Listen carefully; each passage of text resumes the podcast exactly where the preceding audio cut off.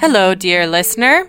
Welcome to 2022 and to part two of epidemiological studies published in October 2021. My name is Nyla and I'll be taking you through 13 papers today on lifestyle factors such as diet and nutrition, as well as comorbidities of Alzheimer's disease. We'll get started right after this quick introduction.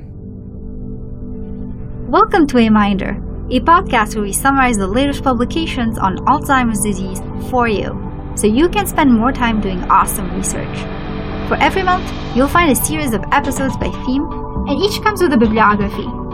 Whether you're in the lab, on the bus, or cooking your meal, we hope you find this podcast useful and accessible.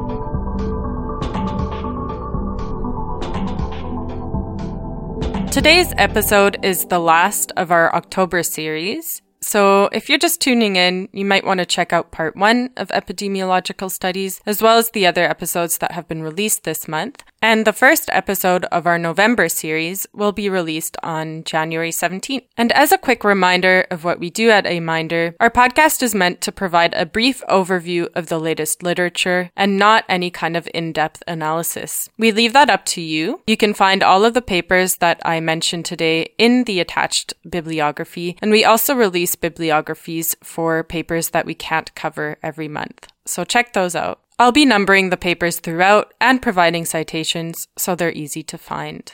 So before we get into specific comorbidities linked to AD, that is Alzheimer's, we'll look at some papers on modifiable health or lifestyle factors. Starting off very generally, we've got paper number one, which is entitled Partial least squares analysis of Alzheimer's disease biomarkers, modifiable health variables, and cognition in older adults with mild cognitive impairment. This was published by first author Stark, last author Hayes, and it's part of the Alzheimer's Disease Neuroimaging Initiative, or the ADNI. It's coming from Ohio State University and published in the Journal of International Neuropsychological Society.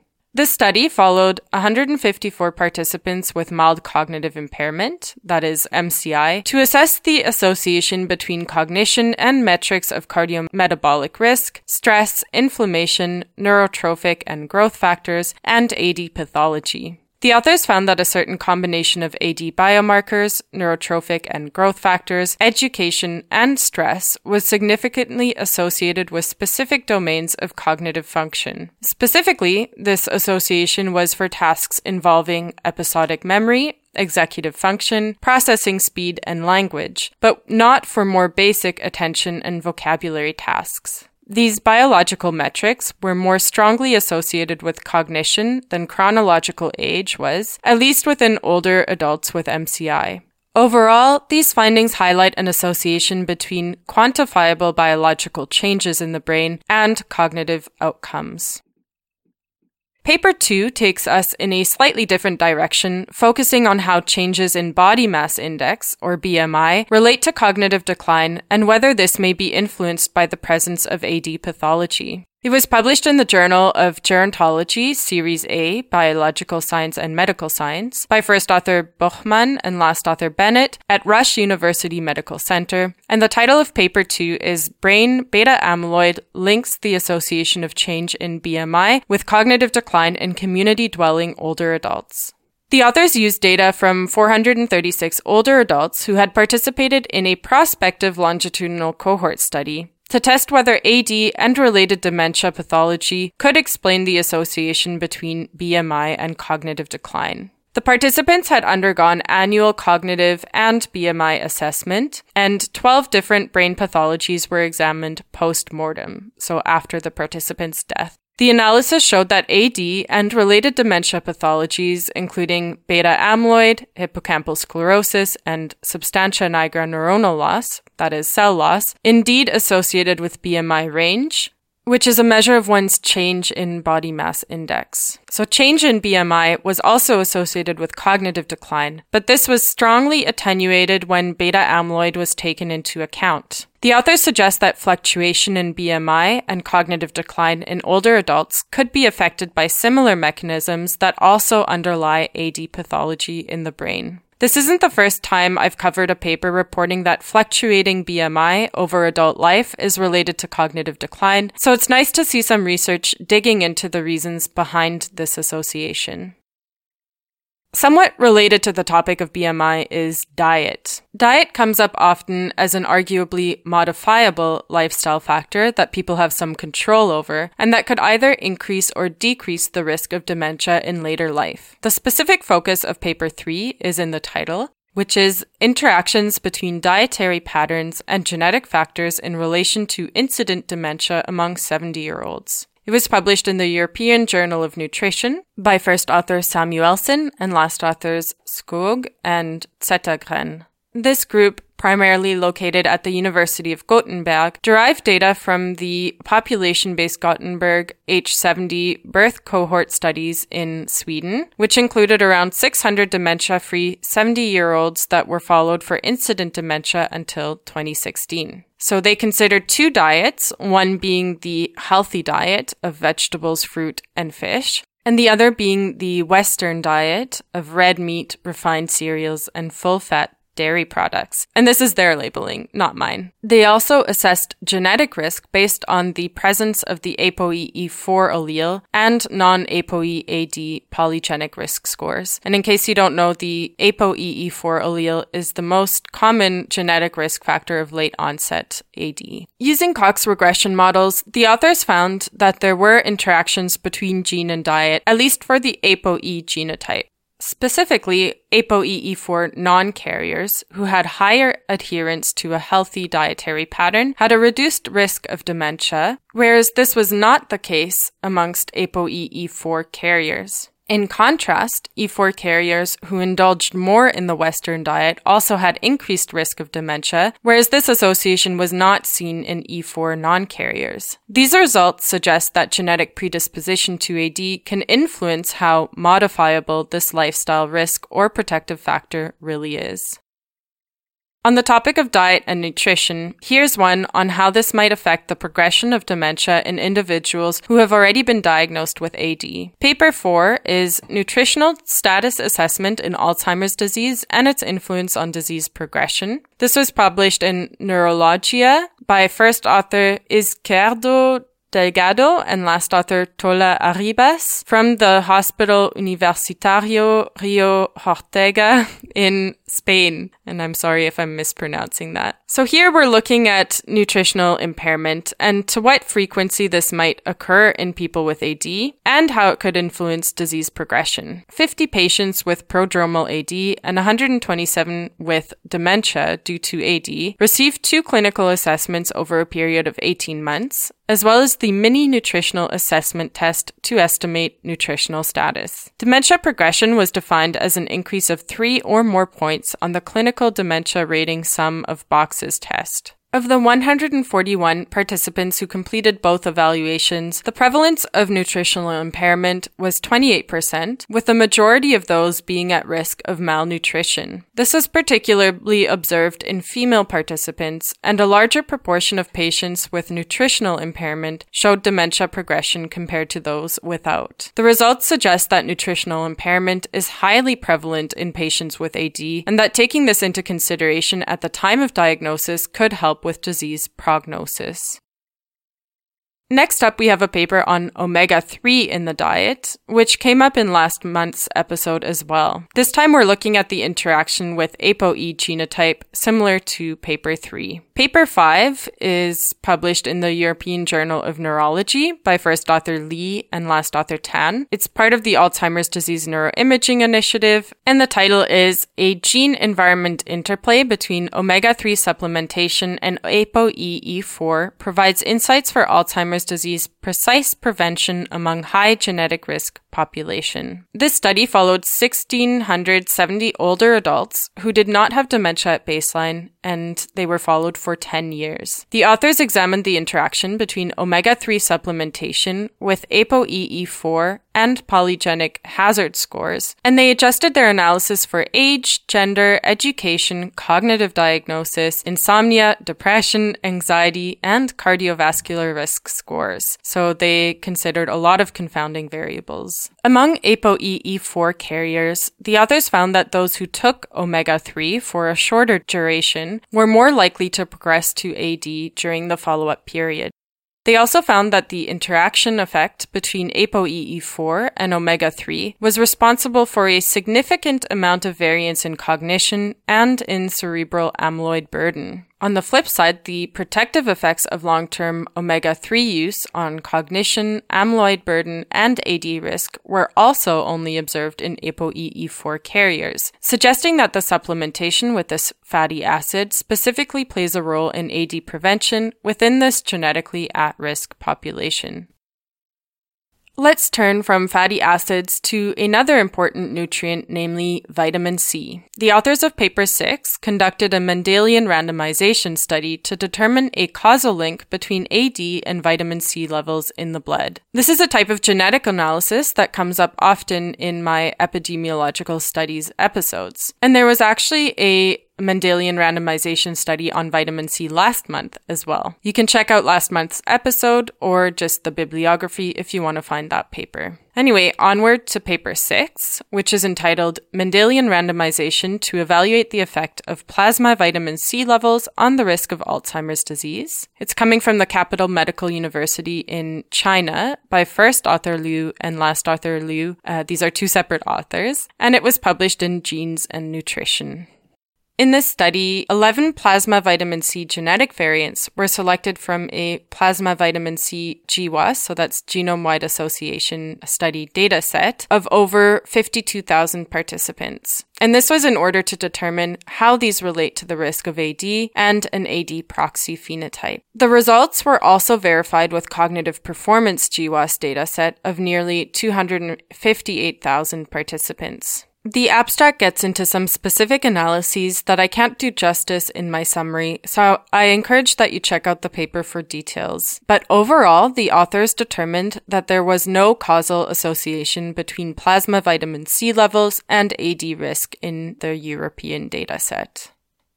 So that brings us halfway through our episode. Before we take a quick break, I just want to thank the Canadian Consortium of Neurodegeneration and Aging for providing us with sponsorship to keep our podcast running. As you may know, podcasts come with overhead costs, even when we are a team of volunteers. So it's really helpful to have this support from the CCNA. And you can check out what they do, in particular their research and knowledge translation efforts on their website. So with that, let's take a break and I'll be back for the second half in a couple minutes.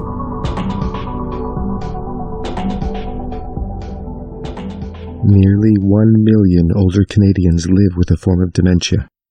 This number is expected to double within 10 years, and sadly, no solutions exist yet to dramatically reduce these numbers. It has to stop. Research can help solve this problem. We are 350 researchers fully dedicated towards preventing and finding a cure to dementia, and to improve care to those living with dementia. We are the Canadian Consortium on Neurodegeneration in Aging. The solution to dementia could be closer than you think.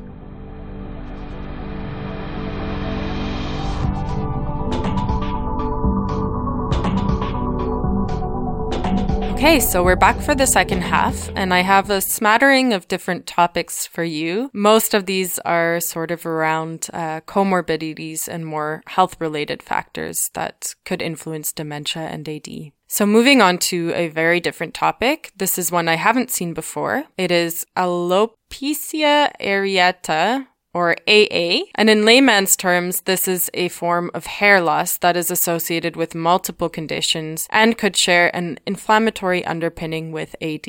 So paper seven is called Association of Alopecia areata and the risk of dementia, a nationwide cohort study. This is coming out of a few universities and hospitals in Taiwan. The first author is Li, the last author is Chen, and it was published in the Journal of Clinical Psychiatry.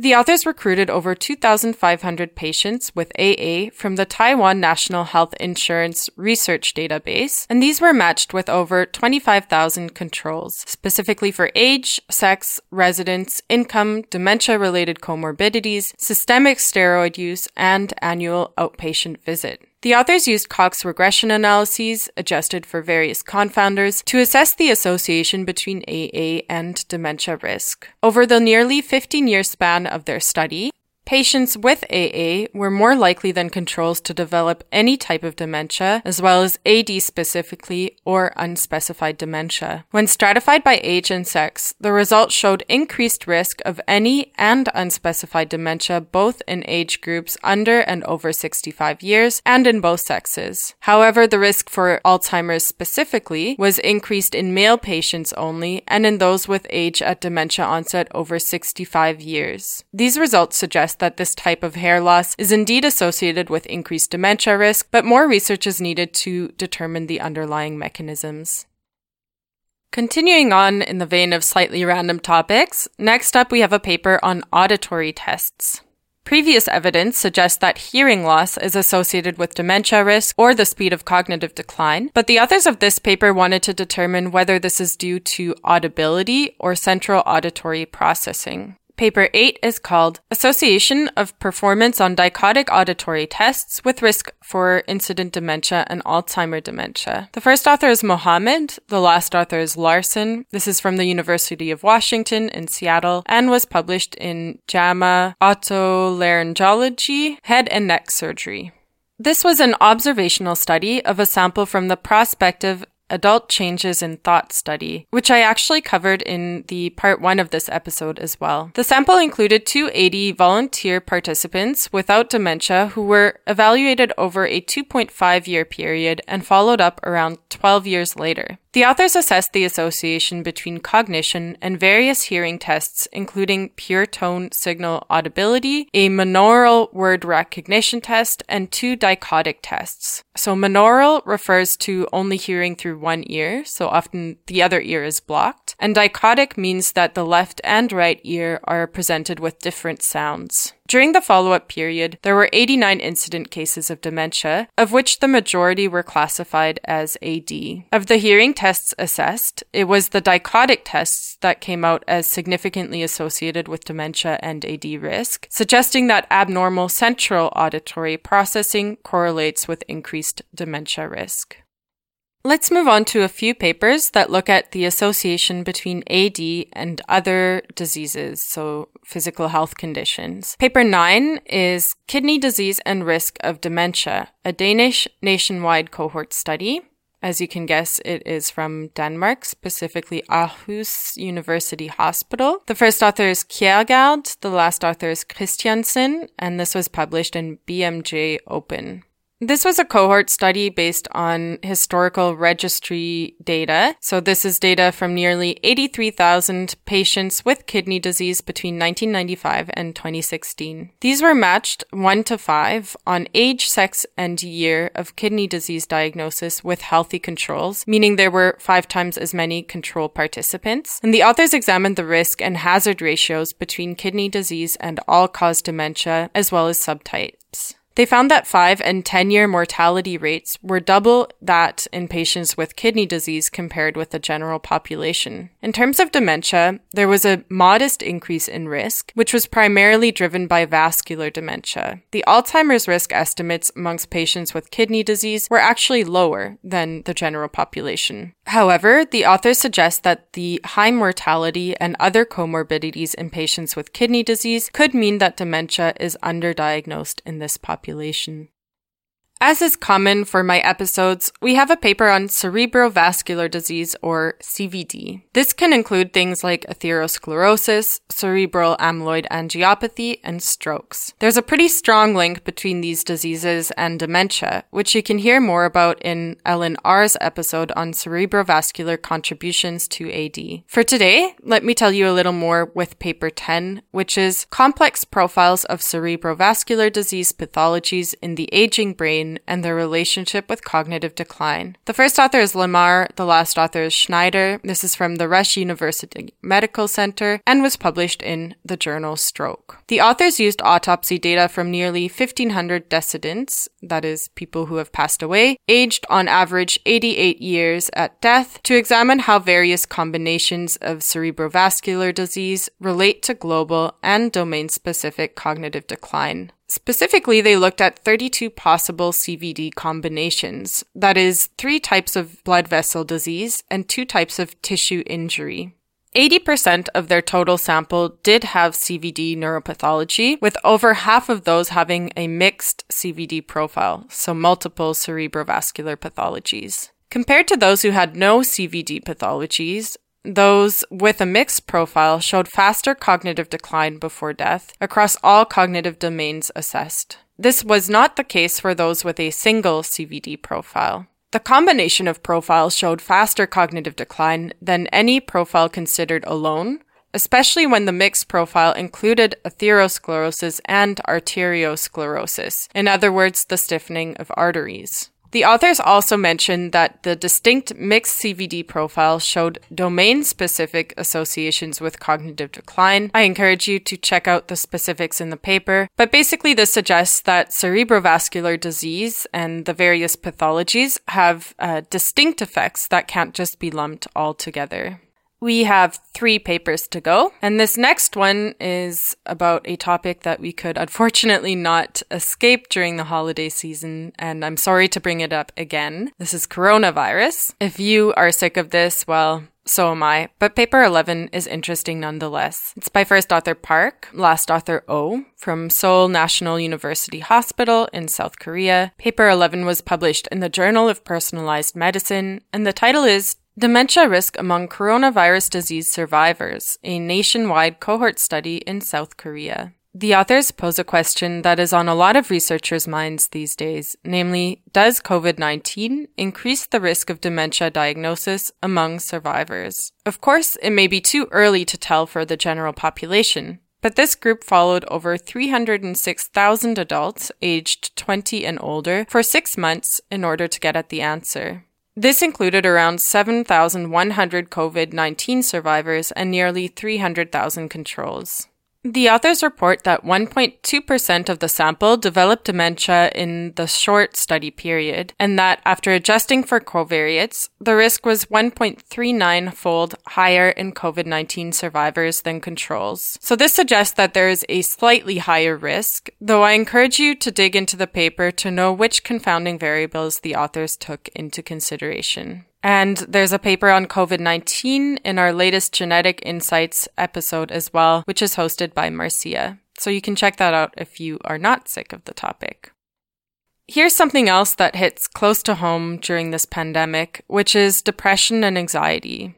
How do these relate to cognition? First author Perin, last author Lim, and their co-authors have some of the answer, with paper 12 entitled Elucidating the Association Between Depression, Anxiety, and Cognition in Middle-Aged Adults, Application of Dimensional and Categorical Approaches. This is published in the Journal of Affective Disorders and is primarily from the Monash University in Victoria, Australia. This study isn't looking at AD directly, but it is looking at the association between cognition and depressive and anxiety symptoms in a sample of over 2,600 participants who were enrolled in the Healthy Brain Project. The authors used various scales to assess depression and anxiety, as well as both objective and subjective cognition. Check the paper for details. In their study sample, having clinically meaningful anxiety or depressive symptoms was related to more subjective cognitive concerns, and having both increased the risk further. There were also associations between specific symptoms. For example, somatic and panic related anxiety symptoms were associated significantly with poor attention, whereas tension and panic related anxiety was significantly related to poor memory. The authors mentioned some limitations, including that their sample was enriched with individuals with a family risk of dementia, but overall their results suggest that depression and anxiety could help identify early signs of cognitive decline. On that note, if you're interested in potential early markers of cognitive decline and dementia, we've got an episode dedicated to clinical markers that you may want to check out. So, to round off this episode, we have a paper on drug use, specifically for treating things such as depression and anxiety. Paper 13 is The Risk of Dementia in Patients Using Psychotropic Drugs, Antidepressants, Mood Stabilizers, and Antipsychotics. It's coming from the University of Université de Bordeaux and the Hôpital Charles Perrens in France. Um, the first author is Tournier, the last author is Verdoux, and it was published in Acta Psychiatrica Scandinavica. This was a nested case control study in which the authors investigated whether all cause dementia, or AD specifically, is linked to the use of antidepressants, mood stabilizers, or antipsychotics. Using healthcare claim databases, they formed a cohort of patients aged 50 and older who were using psychotropic drugs between 2006 and 2017. The sample size isn't mentioned in the abstract, so check the paper for those details. Onwards to the results. Within the study period, the authors found no association between all cause dementia or AD and antidepressant or mood stabilizer use. They do report conflicting findings for antipsychotics. Their analysis revealed revealed that while first and second generation antipsychotics were not associated with AD, second generation treatments lasting over three months did increase the risk of dementia more generally. The authors suggest that caution should be used when prescribing these, but of course, further research is needed to establish a causal link.